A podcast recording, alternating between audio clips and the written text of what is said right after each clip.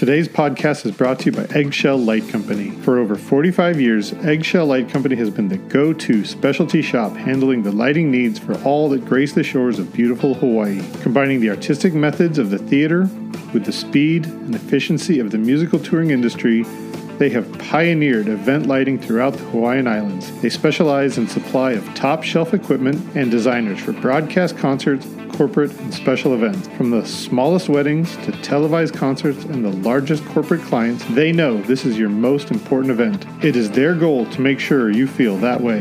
Aloha from Eggshell Light Company.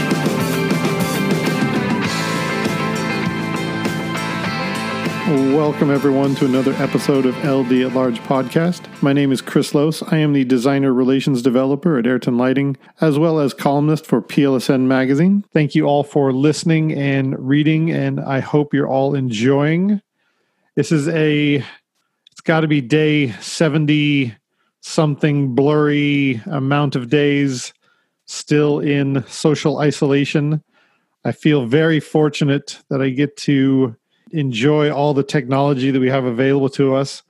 And I am using that technology today to reach out to my longtime friend and coworker. His name is Mark Janowitz. He is the principal designer and founder at E26 Design. He is uh, calling in out of New York. How you doing, brother? Doing well today, Chris. How you doing? Doing good. I am learning why it's not the best idea in the world to have a home office. I love my family. I love my kids unconditionally, but but damn, dude, they they do not respect a closed door.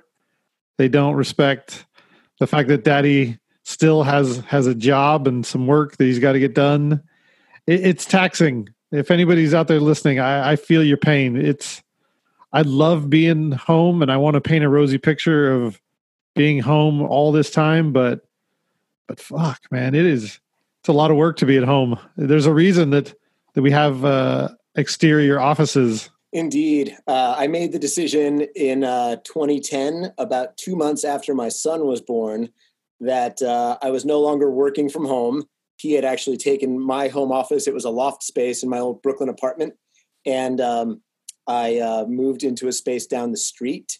And from that day forward, decided that uh, I would always need to have a separate space that I could walk out and go down the street or go down the block or go somewhere that would not be the same home that I live in and share uh, share with my family. Yep. And uh, um, I think that we're all learning that working from home is possible but we're also learning that there are reasons that it shouldn't uh, be the, the immediate go-to for sure. Indeed. You know and it's it's funny because there's a it's you could almost think a little bit of like a metaphor um, for our particular line of work our chosen careers you know we're we can be so engrossed and enmeshed in the in in the industry and the life of the industry and the business of the industry you know that when we're really in it we're really in it. And to be able to um, kind of step out and, and separate so that when you're in your you know your personal life that, that you can actually step away. It's almost like you know i mentioned before i step away from my home life to be in my uh, work life. But really it's just as important to think about it as being able to step back from this work that is so much a part of our lives and have a personal life and be able to separate from it and kind of turn it off a little bit at times that is a great segue into the bulk of why I'm reaching out to you today. We are all so fortunate that we love our jobs. We we didn't get into this for the for the for the glamour or the the girls or backstage passes. We got into this because we love making pretty pictures in the air and it's our art and we it really becomes a part of ourselves.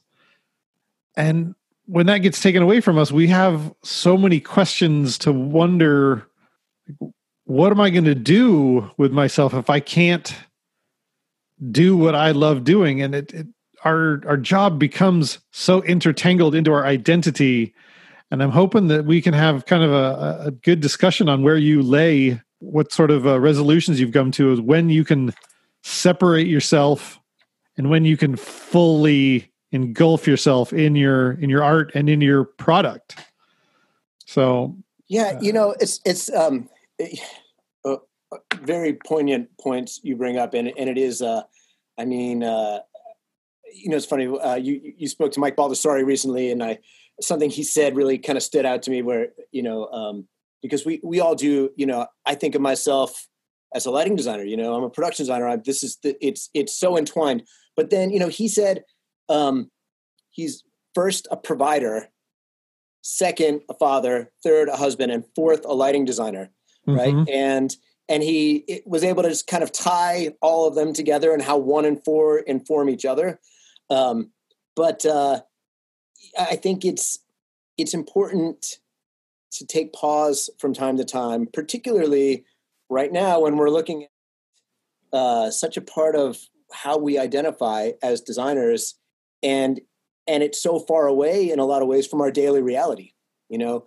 and um, that really makes you start to think about well, what are the other things that you can identify as, you know, um, and you work your way back up the list, and you know. Um, it's uh yeah it's the the wires are crossed in so many ways you know our our friends are in the business our um you know a lot of our um you know our art is in the business and um you know it's not exactly like um I mean, though, uh, you know, a lot of people during their downtime have been able to find creative outlet, be it, you know, virtual programming for, you know, um, what, what do you call it? The uh, uh, virtual shows or the um, mm-hmm. the Ayrton Boredom Buster is the one that we're exactly. most proud of. Um, you know the uh, the fact is, as designers for live entertainment, we're we're not people who go to a studio and paint. We don't we don't immerse ourselves in these um, solitary um, you know in these solitary endeavors to kind of start from this blank slate and bring these things into the world. You know our creativity that we've re, you know come to rely on so heavily is um, something that really counts on others and it counts on having you know in, in, the case of concert work you know the musical artists and the audiences and the live shows. And in theater it counts on having you know um, a good play and a director and all of your collaborators and the actors and a theater and an audience. And um, you know in without all that it's hard to um, it's hard to remember sometimes that you're a designer when you don't have any design work to do. it's hard. It's it is hard to remember what the the end goal is. Yeah. So so when you are a designer, and which you are, uh, just in case you need reminding that uh, you're a designer, you're a very good designer, Mark. Thank you how are you able to separate the two? How do you fully put yourself into your art and sell it to a client and make it you pour yourself into it to make it unique, but when it gets rejected, are you you also have to be able to separate yourself. You're like, wow, well, that was just my art. He didn't like my art. It's not that he doesn't like me. How do you how do you separate those two? Such a great question. Sometimes I don't. Oh as in sometimes I can't. Right. Uh, it's been something, you know, I, I think I can honestly say it's, it, it's, it's something that I've been working on my entire career. Um, and uh, at various times, uh, I've been more successful at it than others in a, in a personal way. Um, you know, I remember like when, um, I remember when I sort of made the, the decision to, um, tour less and design more. Um, and it was also, you know, kind of coincided with starting a family and uh, wanting my career to go a different direction. And, um, you know, discovering that um, if you're designing only, when you get off the bus, a lot of times the artist you're working with um, doesn't necessarily see you as part of their family anymore. Um, and that's not to say they don't value your input, but you might do you might design one tour, but then not get called back for the next album cycle. And first couple times that happened, you know, I took it really personally as if did I not do, you know, maybe I didn't do a good enough job or who did I rub the wrong way or did, you know, what which conversation was it that I had with the manager that made it that they didn't want to hire me back? And you know, you go through your whole kind of laundry list of you know of self doubt, which we all have a laundry bag full of it. Um, mm-hmm. Um, and um, and I started to realize at some point, you know, th- though perhaps sometimes that's the case, hopefully not too often. It's also just uh, understanding you're you're in those circumstances. At least you're you're taking on a different role and a different you have a different place in the client's life and just like they might have different people they bring in to produce their records from time to time or different engineers they kind of go through different ebbs and flows of who they want to work with. The same it's the same thing with their visual designers. And um and that it's not it it it's not a personal thing. And and i think when when that started to click for me is when I it became a little bit easier to start to separate out that you know huge personal emotional investment in other aspects of the design. And um but you know it's always been a thing like you know in in in my earlier time uh working in in concert you know when i was kind of cutting my teeth so to speak and um i was working um as an associate to, with marc brickman and we were um, collaborating on the blue man group projects together and he would often say to me, "Man, you gotta like, you gotta get your emotions out of this. You know, you're you're you're you're you're getting too um, invested in every idea. These things they come, they go, they come, they go, and um, and I would react to that emotionally.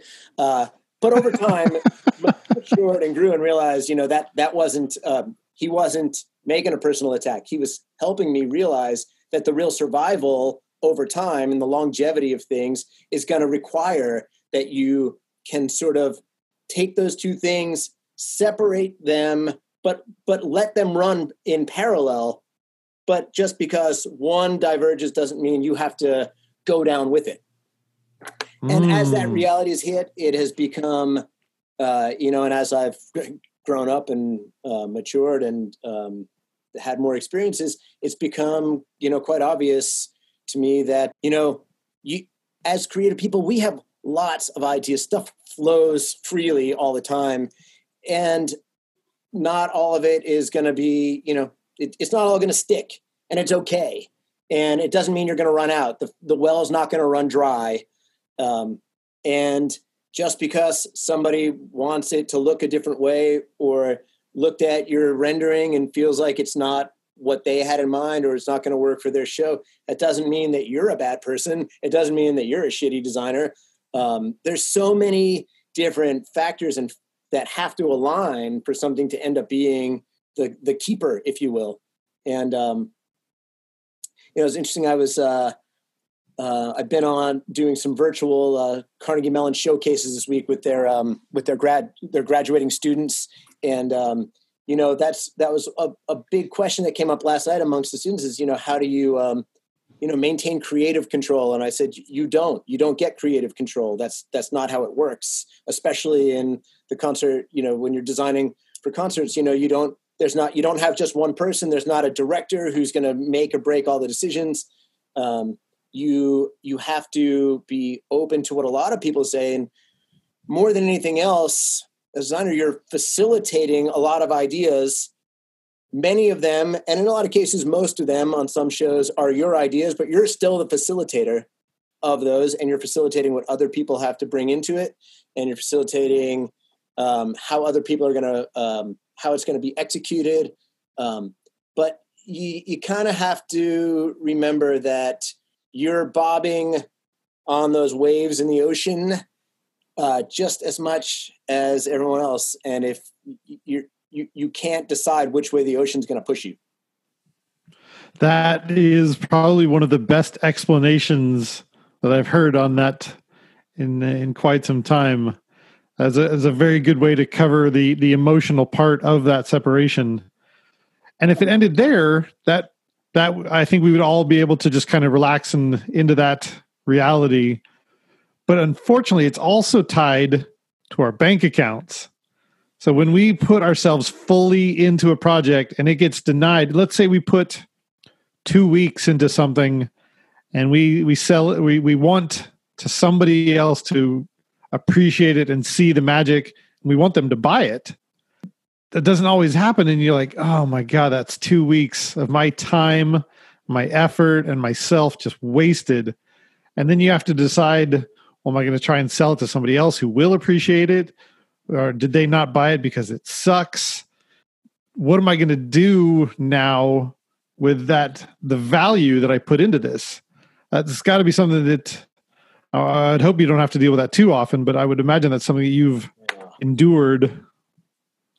Yeah, I mean, if if I were to your point, if I were willing to use a design that I developed for one artist for a different artist, um, if if that were something I was okay doing, which generally I'm not, um, mm-hmm. uh, which I can look back to in a minute, but if I was okay with that, then I would have enough unused, unhired pitches that I would never have to make another design or pitch for the rest of my career.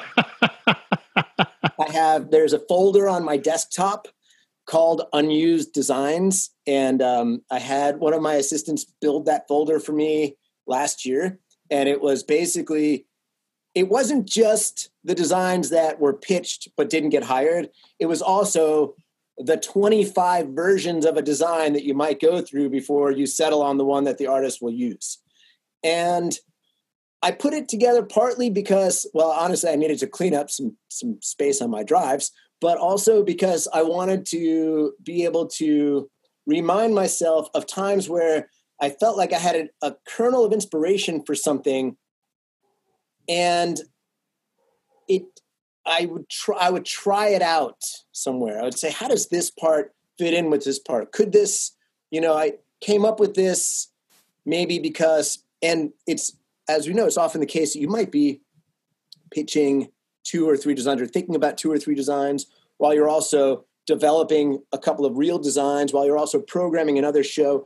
And I've had it before where it's almost like uh, some wires cross, and I'll I'll I'll come up with one idea while I'm thinking about one client, and I'll only to realize later on that some part of my brain that wasn't actually thinking about that project put it on that piece of paper, and it was actually appropriate for the other one.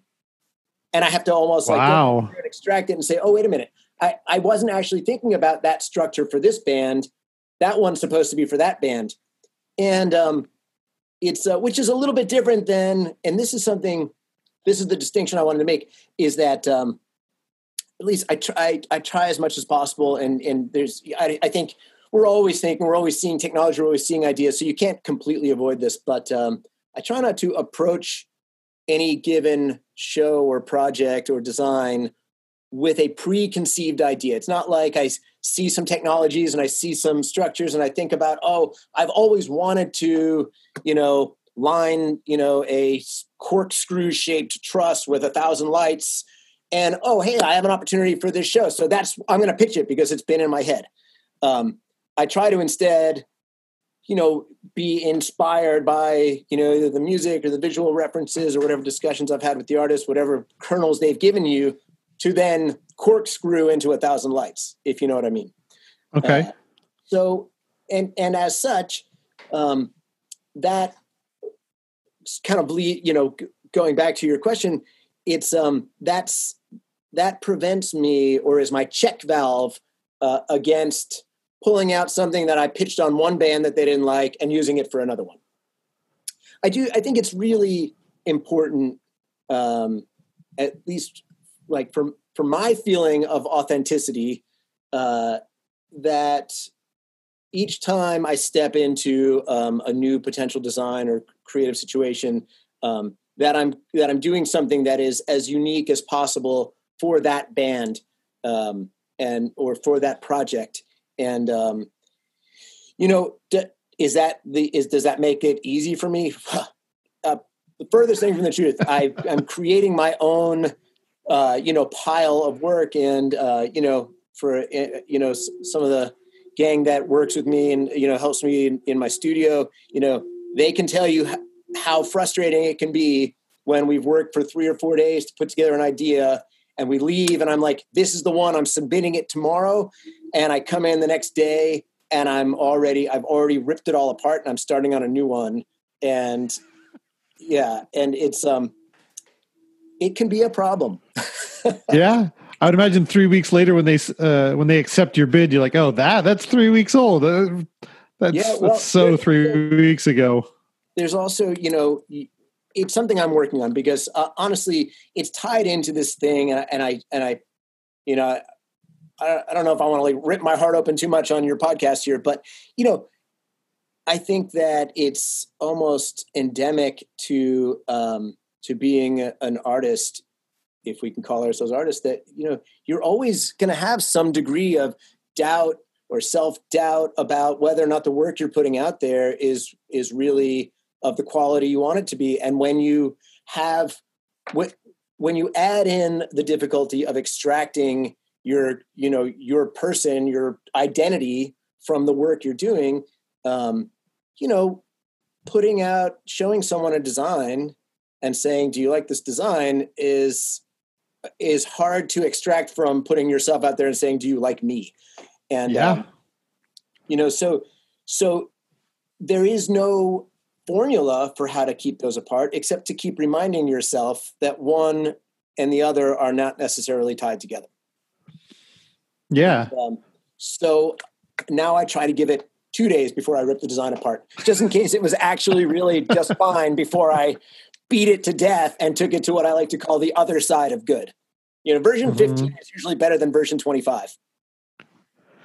So if you get beat up too many times, or if you get rejected too many times, I would imagine that eventually you might try and change your inspirations or your creativity, your process and your workflows, how do you decide when to really lay it all out there and go big? And how do you decide when to play safe? When do you decide, hey, I really need to get this one because it fits into my into my schedule perfectly. I'm going to design a, a very safe one that I know they're going to take, as opposed to really let the mark madness flow. You're like, I'm I'm going to do this as a passion project because I want to see this come to fruition. Uh, what are the what are the factors in that decision? Wow. So of the of the 25 or so questions that you just packaged into one. yes. Let me see if I can unpack that a little bit. Um, uh, let me let me put it as, as gently no. as, as possible. Like when do you go big and when do you go safe? so it depends. Okay. I mean, if, you know, the uh, last year, was last year, the year before, let's see, what year is it now? 2020, right? So it was like late 2018. There was a um, potential project put in front of me that I was asked to pitch on. That was a, um, it was a band that was, you know, I, I would say two to three levels above my usual workload. I mean, you know, my the genres I tend to float in mostly are um, you know, indie bands, um, you know, the sort of uh, one to three truck tours, the, you know, 3,000 to 8,000 seat venues or so. And this was a band that was, um, you know, at a much more popular range and, you know, in the, in the more like 15 to 20,000 seat range. And, you know, I thought this is, you know, this is an opportunity that won't present itself every day. Um, and I uh, there's many reasons why this would be a good fit for me. You know, both from a career development standpoint, an exposure standpoint, obviously, you know, a business, uh, you know, a, a fee standpoint, and um, and and and I, you know, I wanted to go for it, but I was also um, I wanted to make sure I did it my way, like rather than think, well, what does you know what does a designer who does big arena shows like how would they handle this? Which would be mm-hmm. kind of my first thought like well you know how do what what, what is that you know what what is that toolbox? I just thought i kind of flipped it around. I said well what you know from my standpoint where do i how do i just kind of tackle an appropriate size thing for what they're looking for but keep myself in it and um and you know so i just decided even though it would take a lot of resources to just pitch the job. And this was one of the ones they they wanted to see some polished renders. They wanted to know what my show would look like, you know. And that's not the same thing as a as a sketch.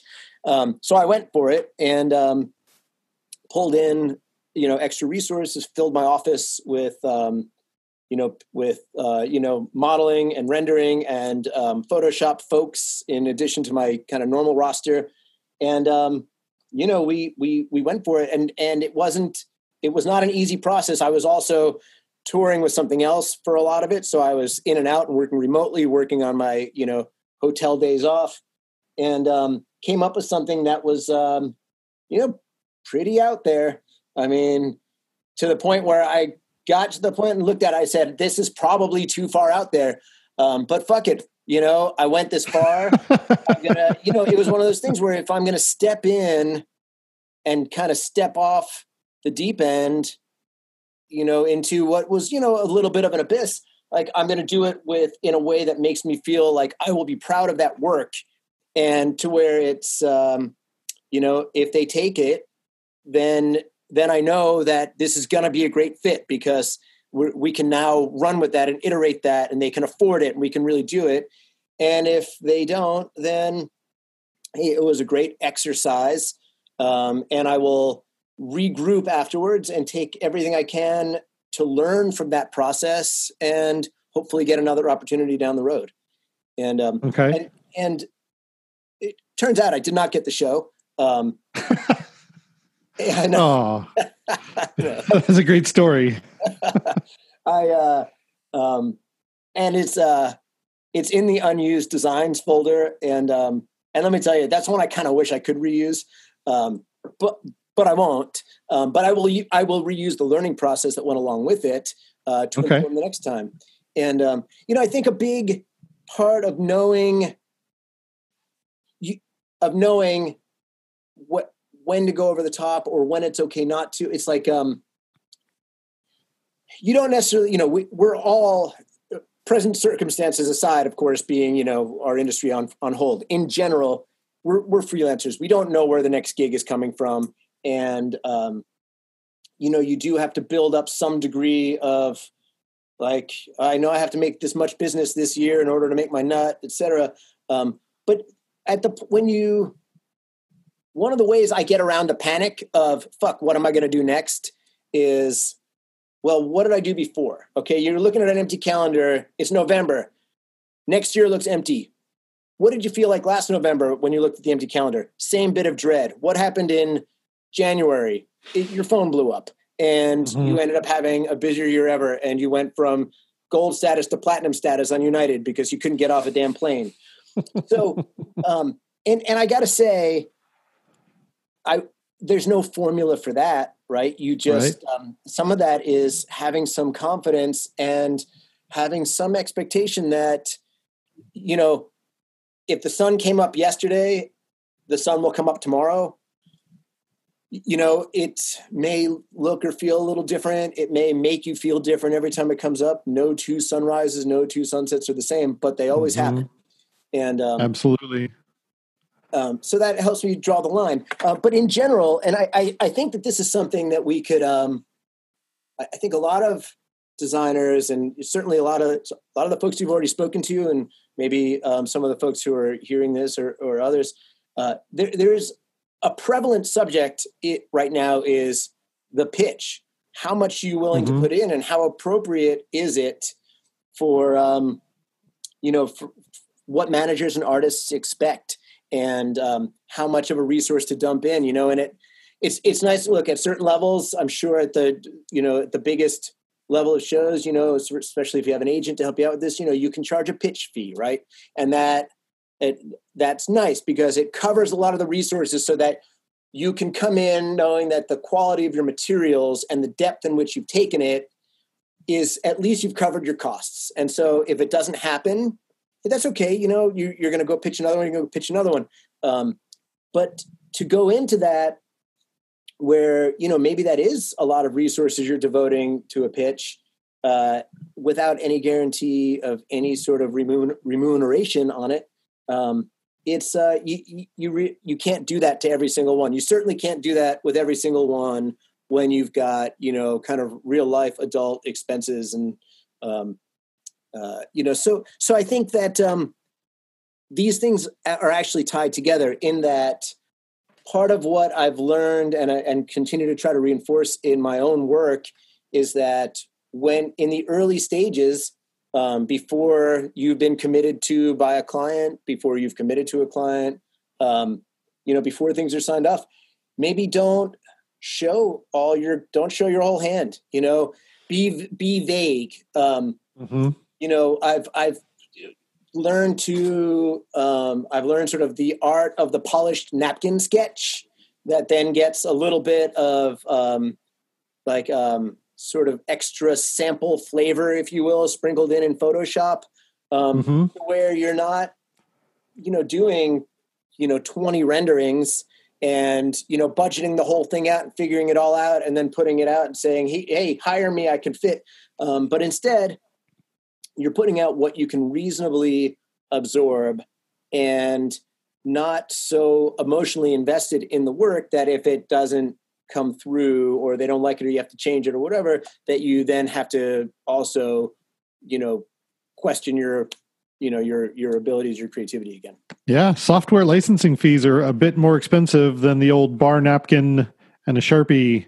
You need there's resources that need to be uh, compensated for when you're putting together uh, a capture or a MA3D or a Cinema 4D photo. It, it takes time and effort, and those aren't those aren't cheap. Yeah, no, I would say, and like for my own operation here, you know, it's it's rare that I will, um, you know, get into a, um, you know, get into a uh,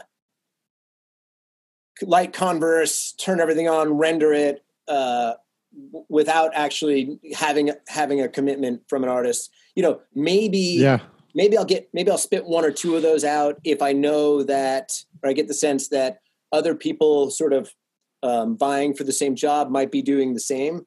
Right. um, but generally you know it's you, you can convey a lot in a you know in a vectorworks model that you've rendered as a sketch and then you layer over with some um, you know beams that you pulled from Photoshop. You can you can get pretty far.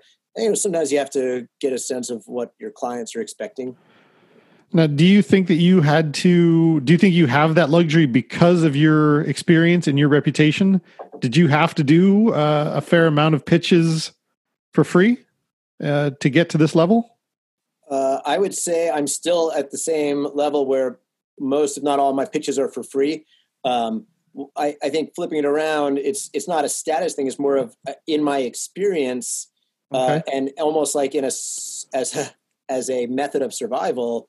Um, I've just kind of made the the decision over time to put less out there early on. Okay. Um, and uh, and as such, it also leaves you some room so that um, you you know when when you do you know when you do pitch it and you get the show and you've and the and you've been um, embraced and hired and contracted um, if some of the ideas you put out there maybe aren't as tenable as you thought budget wise or the artist has changed their mind or you've changed your mind or whatever it is you're not totally locked into every single detail. You just sold them.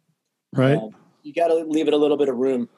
Um, you know i think what was a real eye-opener for me when i went more exclusively into designing and less about kind of being um, you know the, the road guy who also gets to design it um, it was that the uh, an eye-opener for me was that um, after designing one album cycle for for an artist um, you might actually have to pitch that artist the next time around um, that they okay. there might be other people that they want to talk to which is you know as, as i said earlier uh, totally understandable. And um, but early on, it didn't. I thought to myself, well, what you, you, we already have a relationship. You know what I can put out. You know, you know we, you know me, I know you. We already put this together. We had a successful run. People, you know, were speaking highly of the visual, mm-hmm. etc. Um, so th- that early on, that that actually pushed me away for a while to where I was like, you know what, I'm if I would take it personally and I would step away from it. Um, now I just um, try as much as possible to stay focused on the project at hand and not wonder too much about what it's going to mean when the show is over or you know um, it's funny a, a lot of the work i do these these days is also um, you know live comedy specials um, and uh, you know in those cases you know you're not necessarily pitching against other designers as much. Usually an artist or a producer comedian or producer has um, you know maybe they've already made a decision that they want to work with you um, but at the same time those teams are crossover in so many ways that um, you know that producer might also be working on four other shows at the same time with four other designers. And um, you know just because you're only doing one of the four instead of wanting the other three just be happy you have the one you got mm-hmm. you know and and and some of your esteemed colleagues are doing some of the other ones and um, you know you might cross over with them at other points and um, and that's all fine too you got to really kind of keep your head into the things that you have in front of you eh, rather than wanting for the things that might be down the road or coming later. No, that's uh that's very Buddhist of you to remain in the now and not worry about the the future because uh, yeah, I'm working on trying to be present. good for you. It's uh, it's going to help you a lot. It's going to help you main, maintain your clarity and your equanimity for sure. You're going to remain calm, thinking about only the things that you have control over at this exact moment. Yeah. Uh, but I mean, you know, let's not, you know, in all seriousness, you do have to be personally invested in the work you're doing. You have to be personally invested in the design and and and the creative design you're putting forward and in the relationships you're forging. Um, you you can't just you really can't separate out and be like, yeah, I'll just put her, you know, I don't give a shit. It's flash and trust, just another show. I mean, uh, I shouldn't say you can't. I can't. Um, uh, just, mm-hmm. but I think that um, also for your own state of mind, your own state of health, and for your own well-being, you have to be able to step back and say, not everybody likes every painting. Not everybody mm-hmm. likes every song. Um, you're not going to please everybody, and and that's okay. And and you might, you know, I have. There's one artist who I worked with a few years back uh, we had a really great relationship together. Uh, kind of helped them grow out from a um, you know a certain level of their touring into a much bigger level of their touring, and um, we still enjoy good communication to this day. I have pitched on their next two shows, next two tours thereafter, and didn't get it. And I'm like, you know what? That's okay because um, at the time that we were crossing at, at the time at which we were interwoven, it was all producing the kind of work that they needed at the time and that I needed at the time. And, you know, that doesn't mean that the next one thereafter, the next one thereafter was meant to click. It wasn't meant to be. That's okay. Yeah. And you know what? I'll still pitch on their next one if they'll let me, and we'll see how it goes. That is, uh, as, as also a great nugget of wisdom there. It's, you know, we we cross paths and if we stay on the same path together we're going to stay stagnant so you know we have to realize that we're going to outgrow each other and if we stay together that's great if we don't then there's probably a reason for it yeah.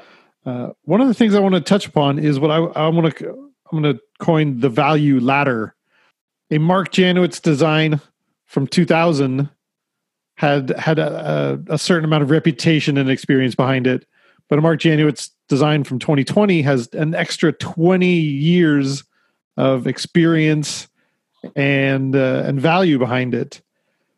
How do you decide when you're on the next rung of the ladder? How do you know that uh, a design that took you a week used to be worth X amount and now it's worth X times 20? Uh, well, firstly, I'd say I don't really, I don't know that there were a whole lot of Marc Janowitz designs in 2000 that would um, would have commanded much of a fee at all uh, at the time. If I were do, the kind of designs I was doing, you know, on a, outside of my employ at the time with Blue Man, the kind of designs I were doing was a lot of downtown theater, um, mm-hmm. which would definitely pay almost nothing. Um, mm, almost nothing. Of, a lot of you know oh you're oh you're playing at a uh, galapagos in williamsburg? I've got 12 par cans sitting in my uh, in my barn in brooklyn. I'm going to take them with me and we're going to have a great time. It was that sort of thing. Mm-hmm. um, but uh, my question outside of that uh, for clarification do you mean monetarily? Like how do i look at a, a yeah. how fee structures change? Yep. Yeah good question. Well i mean on the business i mean you side, can't you can't go out there. You can't uh, you can't feed your family anymore on 50 bucks that you used to be able to for doing a bar band yeah, somewhere. Absolutely. You just this is so. you know, it's this reminds me a little bit of a conversation I was having with um, with Dan Hadley a couple years ago at the Knights of Illumination Awards, and we are you know kind of having an, an off the record, off the cuff conversation. And I'll keep the details off the record. Um, but it was a little bit of a compare and contrast, like, um, you know, how do we know that the managers, the tour managers, and the various people who we might be making our deals with, you know, how do we know that they're really offering us fair deals? You know, and and mm-hmm. um, because there are definitely times along the way where you know you have a client, especially you have a relationship with, where they say, "Hey, look, you know, I only have X to spend. I need you to do it for that." And um, and if it's someone you've got a relationship with, you'll often just say, "Yeah, okay, I'll do it." Um, so um, you know, you and I have talked about uh, this, and and and I know Mike Baldassari was talking about this with you, and I think uh, you know my, this kernel of wisdom came to me from like the one conversation I ever had with Jules Fisher in 1999, where he you know said it's called the entertainment business, and it's show business, and we do shows, but you're a business, and um, it's been important for me to try to re- keep that as a uh, it's like a little bit of it's like one of the litmus tests for whether or not a project's worthwhile. And i don't base whether i'm going to take most of my projects on just the fee just the number whether it's monetarily valuable. In fact that's one of the later things that i will usually get into a discussion about. Um, so i have um, honestly it's i have a rate chart that i developed um, years ago and really hasn't changed very much and it puts it at least for concert work puts it it's a little bit of a formula between um, what i think you know and it's broken down to um, you know venue size tour size how it's touring. So it's like you know small cap rooms 500 to 1200 bus and trailer floor package only. Okay what is the range that that's worth? And that's based on how much work do i think is going to go into it and how much budget do i think they're going to have to spend on a design. And then it worked its way up from there 1,200 to 2,500 seats, you know, small theaters and sheds and one truck show, two truck show. Um, there's about five categories. Uh, each one has overlapping design fees depending on you know if it's going to be lighting only is it a lighting and production design is there scenic elements are there video structures that are going into it um, and then um, you know I I ask a lot of questions when I'm contacted by a potential client and uh, kind of compare and contrast what I can with the with the fee structures and the and my rate sheet and uh, and I come up with it and a lot of that's also based simply on um, you know my own personal cost of living as a 40 mm-hmm. something year old father of two in the New York City metro area um, trying to maintain a certain lifestyle and uh, and honestly, you know, the uh, oftentimes the fee won't hit where I want it to be. But if there's other elements to it, like I get to work with people who I really respect and enjoy or have always wanted to collaborate with, or um, I think it's going to be really um, a, a, creative opportunity that's going to fulfill me that way.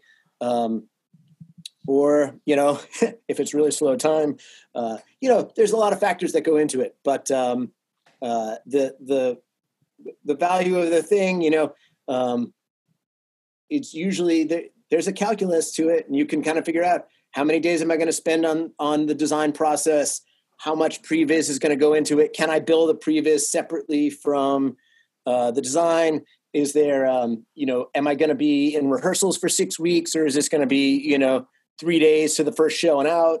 Um, how much time am I going to need my assistants in the studio for to be doing um, drafting and um, uh, modeling and other paperwork? And um, uh, you know from that you kind of it's it's a business cost of goods sold.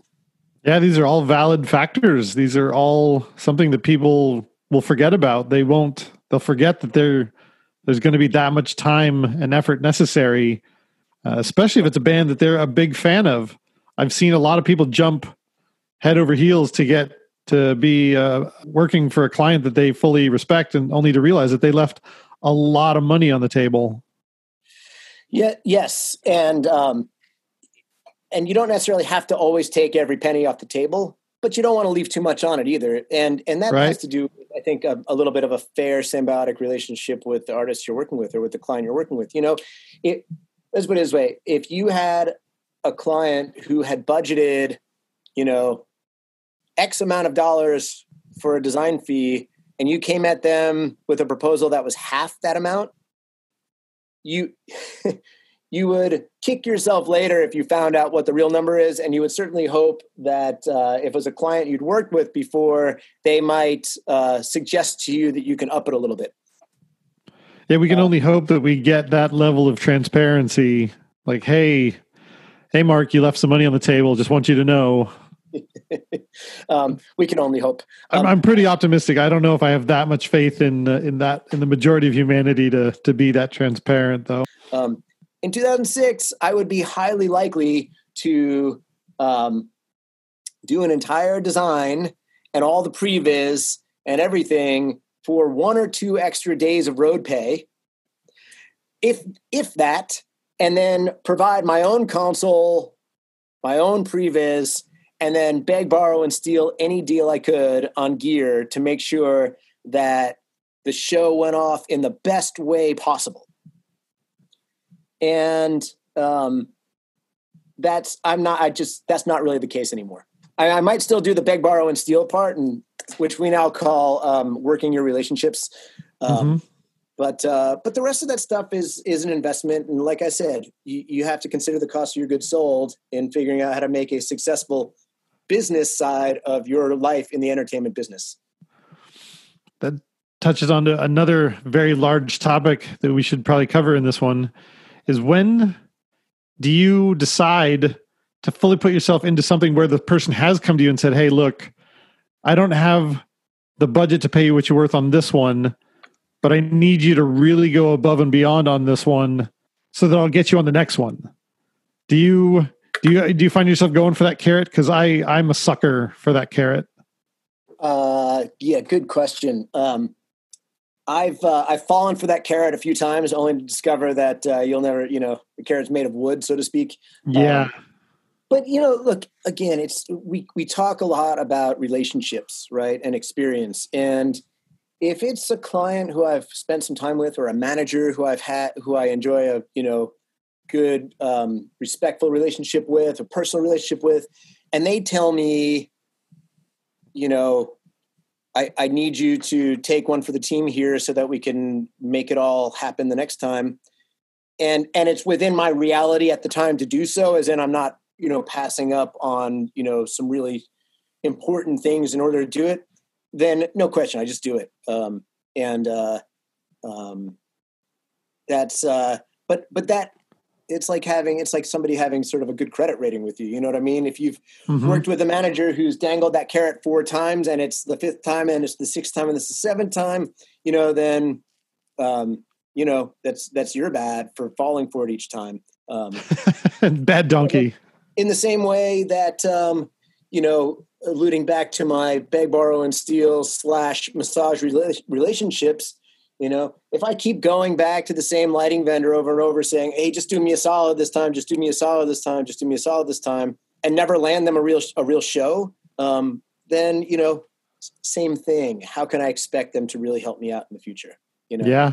Um, and uh, you know, I don't know. I, I hope there's not too many folks out there who might actually put me in that category. Um, you know, it's hard though. Not every show, not every risk and gamble you take is going to pay off. And mm-hmm. so I, I, do think that um, it's back to the discussion of earlier where I, I take I do I rely less on what is promised in the future for how I mm-hmm. make current decisions, and I try to let the things that are in front of me have kind of their own parameters. And if one of those, if if one of those uh, things in front of me, if if an advantage to it, if one of the things in the pro category is that um, there is good potential for it to then flourish in the future, then that's to be considered and, and is part of the equation. Mm-hmm. So, anybody listening, I want to, I'll make it very specific about uh, a carrot that I often fall for is when I'm running a headliner act, and then we either have like a, a very nice uh, opening band then they they don't have much. They've got like you know a tour manager slash merch guy, and they're the same person, and they're they're driving their own truck, and they come out to front of house, and they're super polite. And they're like, "Hey, we don't have any money, but we know that we need lighting. Can you run our show for us? And uh, we'll give you a T-shirt, and uh, you know if we ever make it big, we'll we'll we'll take your card." And I fall for that freaking carrot every single time. And it's not that it's their own fault. You know most of the times they don't call because they never actually make it big. But the, the one or two times that they have made it big like i fell so hard for that carrot. I'm like hey you guys so i see you made it big. Remember that time i i just took a a t-shirt and uh and a and a beer cozy to run lights for you. And you guys kind of said you were going to back me up when when i needed help. They're like yeah who? And uh, you got everybody anybody's listening that's a that's a that's a huge delicious looking carrot because we've been told that that's kind of how some people make it in this industry that you know if you're nice to an opening band and they're going to bring you up someday later with you it's so hard to to decide if you should be nice to that band for future gains or are you being nice to that band just for for just because you're being nice in that exact moment I, I kind of wanted to ask if you've ever had that happen. Yes, in a in a slightly different way. Um, okay, but, but, but I totally I totally know what you're talking about. Um, you know, and and let me be clear. Like right now, I have um, two or three clients who are what I would call you know young artists who don't have the budget for design work, who don't really have budget for you know qualified road personnel and LDs to come out with them and um, you know, the I call these my development clients, and mm-hmm. um, you know, it's a little bit You're very like, good with terminology. It's a well, it's a man. It's a little bit of like um, you know, um, it's like putting some seed money into something. You know, it's um, I give them as much attention as I can, and um, and you know, fortunately, I I have um, you know, I have uh, some pretty decent relationships. Like I've, I, I mentor some younger designers who come to me from different universities, particularly like Carnegie Mellon, and um, you know, people who are really anxious to get some road time, who are really creative and really hardworking, and they spend a lot of time in my studio, and they hear me talking constantly about all of my sort of philosophies of shows and lighting and business, and and that I just know that they're chomping at the bit to get on something, and you know, then I find then I get a sort of a, a, a, development client who's chomping at the bit to have something, and if I can put those things together, um, it's not dissimilar in a way to what you're talking about in kind of helping the opening act, you know, and um, sometimes those have developed into you know much bigger long term projects and sometimes you know it goes around for a little while and then um, you know that, that it, and then it doesn't develop mm-hmm. but um you know there's there's a lot of th- you get a lot out of that even if you're not getting a paycheck out of that and right. um, you know in on a lot of fronts there's a lot of positivity and a lot of good vibe being shared on that and um you know you don't know you never know who's hiring you next and who's in the room you don't know what other clients that manager has uh, or might have in the future um, you don't know where that artist might end up in five years, and you know um, you you really, in a lot of cases, when you can, have to tr- treat those with the same um, potential for um, fulfillment uh, mm-hmm. uh, as you do a lot of other things. Uh, you know, I, I right the way my career is structured right now with with touring and actually running shows you know, there's only three acts that I get on the road with uh, and actually operate for, uh, in addition to designing. And um, two of those acts I also production manage, which makes for a very busy day overall for me. And the other one is always doing evenings with.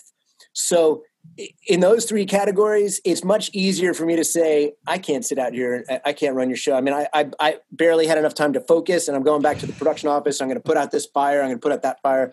Um, uh, but, but one of those acts, it, well, one of those acts is my morning jacket, which is like, you know, kind of like what I'd call my flagship client. And you know, they, they're the ones who are, you know, really real family to me over the course of 15 years. Um, and early, very early on in my time with them, when I wasn't production managing, um, the band's edict was we treat the support acts with full, the utmost respect. We treat the support act in the way that we want to be treated when we are the support act. And, you know, within limits, obviously, like if the writer calls for you know something that's unreasonable you treat them the same way you would treat any other act with an unreasonable request. But in mm-hmm. general you welcome them with open arms you make space for them you um you you know it in whatever way you can help them. If there's not a house ld you know you get somebody from your crew to um, agree to work with them. And you know within within limits but mostly like with my morning jacket if a band comes in as a support act, and they really um, they curate their support acts, and that act needs an LD and doesn't have one, and can't afford the you know two bucks per minute to have one of the techs, one of my techs, run it, then um, then we'll just pick it up. We'll just we'll just you know we'll we'll make sure that the person who's covering that role gets a few bucks um, so that that opening act is treated with the same respect and the same um, welcome mat that we would want to be treated if we were the opening act. Yeah, that's very Confucius of you. Now you're you're really hitting on all the Eastern philosophies here. It's treat well, others as you would like to be treated. That's that's very simple. It's funny you say that because uh, it sounds Eastern, but it's also Western. It's all, it's a tenet of almost every world philosophy. It's the Hammurabi's yeah. code, right? Mm-hmm. So um, I think it's uh, you know, it's a, it's a good one to at least use. Uh, maybe if you can't totally live by it, at least try to use it as a good reference when you're trying to figure out how to do the right thing. Mm-hmm. Man, this is uh, we uh, we definitely touched on uh, so a lot of things in this uh, this podcast. I hope that anybody who's listening can really uh, take time to ingest some of the things that uh, Mark Danos is throwing out here because these are these are uh, very philosophical truths here that uh, to remain in the now, treat everybody the way you want to be treated, uh, give yourself value. Uh, don't listen to yourself when you're beating yourself up too bad, or if you at least if you do, realize that you're beating yourself up and it's not somebody else beating you up. Uh, and uh, definitely dealing with self doubt, man. That is that is so tough. It, I think it's a, a barrier that keeps a lot of people from moving up the value ladder. They're they're the ones saying like that wasn't worth what I think it was, and it's often our it's our own psyche doing it to ourselves, and that's that's so tough. So Indeed. yeah, you you can be your own worst enemy, and most of the time you oh, are. yeah, but you know, it, man, it, then you have these moments where you know you're in a dark you're in a dark theater dark venue and the band kicks in that first note man and you like you know you might have had the shittiest day of tour ever but man they hit that note you hit that first cue the crowd goes wild and you like you your entire body vibrates and you just kind of kick back and say you know what? All kidding aside I really kind of got the best job in the world. And uh oftentimes no matter where I am in the kind of the design process, the business process, you know, the load-in process, the negotiation process, the doubt or self-doubt process, I, I try to remember what that feels like. And I try to remember being a kid and going to a concert and getting blasted by the blinders and being like, I want to be the guy who hits that button. Yep. And um, and, I, and, it it brings it all back together and, and kind of reminds me of of what it's really all about, at least as far as our choice to be devoted to being, um, you know, designers. Absolutely. That is a great way to end the podcast. Thank you so much, Mark. I really appreciate it. This is it's fulfilling. I really appreciate our time together. This is it makes me feel a little bit better, man. This is this is great. Thanks, Chris. Really appreciate talking to you as always.